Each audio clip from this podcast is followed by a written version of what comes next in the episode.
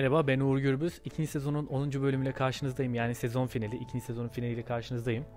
Bu bölümde Seneca'nın Yaşamın Kısalığı Üzerine adlı eserini ele alacağız. Zaman akıp gidiyor, büyüyoruz, bir işe giriyoruz, evleniyoruz, çocuklarımız oluyor. Bizimle birlikte etrafımızdaki kişiler ve nesneler değişiyor. Sorumluluklarımız artıyor ve sonra dönüp birimize diyoruz ki zaman nasıl geçtiğini anlamıyorum. Felsefesini erdem ve basit bir hayat inancı üzerine kuran Stoacı filozof Seneca'nın bunun üzerine yazmış olduğu eserlerinden biri olan Yaşamın Kısalığı üzerinden aldığım On Not ile bir yaşamın nasıl daha uzun yaşanabileceğini öğrenebiliriz. 1. Nasıl krallara layık büyük bir mal varlığı kötü bir sahibin eline geçince bir anda dağılır da mütevazı bir mal varlığı iyi birine emanet edilince o kişinin dikkatli iradesiyle artarsa yaşamımız da kendini iyi düzenleyen biri için oldukça uzundur. 2. Sonsuza dek yaşayacakmış gibi yaşıyorsunuz. Zayıflığınız aklınıza hiç gelmiyor. Şimdiden ne çok zamanın geçip gittiğini göz önünde bulundurmuyorsunuz. Bir şeye veya birine adadığınız bir gün son gününüz olabilecekken yaşamınızı tükenmez, dolu bir kaynaktan geliyormuş gibi harcıyorsunuz. 3. Her şeyle meşgul olan bir insan hiçbir şeyi iyi beceremez. Örneğin hitabeti ve özgür disiplinleri, ilgisi dağıldığında zihni hiçbir şeyi derinlemesine kavrayamaz. Aksine her şeyi sıkıştırılıyormuş gibi dışarı iter. 4. İnan bana kendi zamanından çalınmasına izin vermemesi için o insanın yüce ve insan kusurlarını aşmış olan seçkin biri olması gerekir. Bu sayede yaşamı çok uzun olur. Zira ne kadar zamanı olursa olsun kendini tamamen kendisine adar. 5. Şu tatil ne zaman gelecek diye hayıflanır. Herkes günün yorgunluğuyla yaşamında acele eder ve gelecek arzusuyla çabalar durur.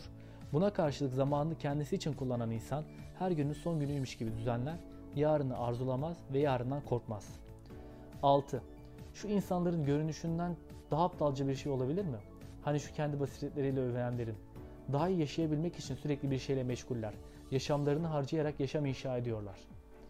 7. Niçin erteliyorsun? Niçin kendini geri çekiyorsun? Meşgul olmazsan kaçar gider diyor. Tamam ama meşgul olsan da kaçacak. Dolayısıyla zamanı çabukluğuna sadece onu kullanırken hızlı olursan yetişebilirsin. Tıpkı hiç durmayacak taşkın bir nehirden suyu çar çabuk içer gibi. 8. Yaşam 3 dönem ayrılır. Geçmiş, şimdi ve gelecek. Şimdi kısa, gelecek şüpheli ve geçmiş kesindir.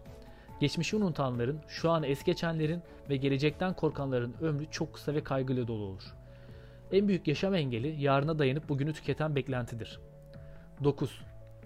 Bazı insanların inzivası meşguliyetle doludur.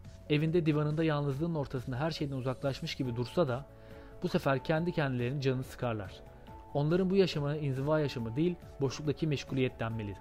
10. İleride bitecek olan şeyler kimseyi mutlu etmez. Dolayısıyla kazanmak için çok çalıştıkları şeyleri korumak uğruna daha da çok çalışmak zorunda olan insanların yaşamının sadece en kısa değil, en sefil yaşam olması kaçınılmazdır.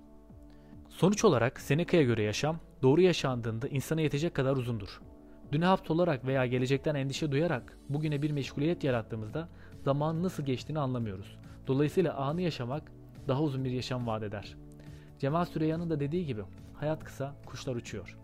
Evet bu bölümün de sonuna geldik. Yani ikinci sezonun finalinde bitirmiş olduk böylelikle.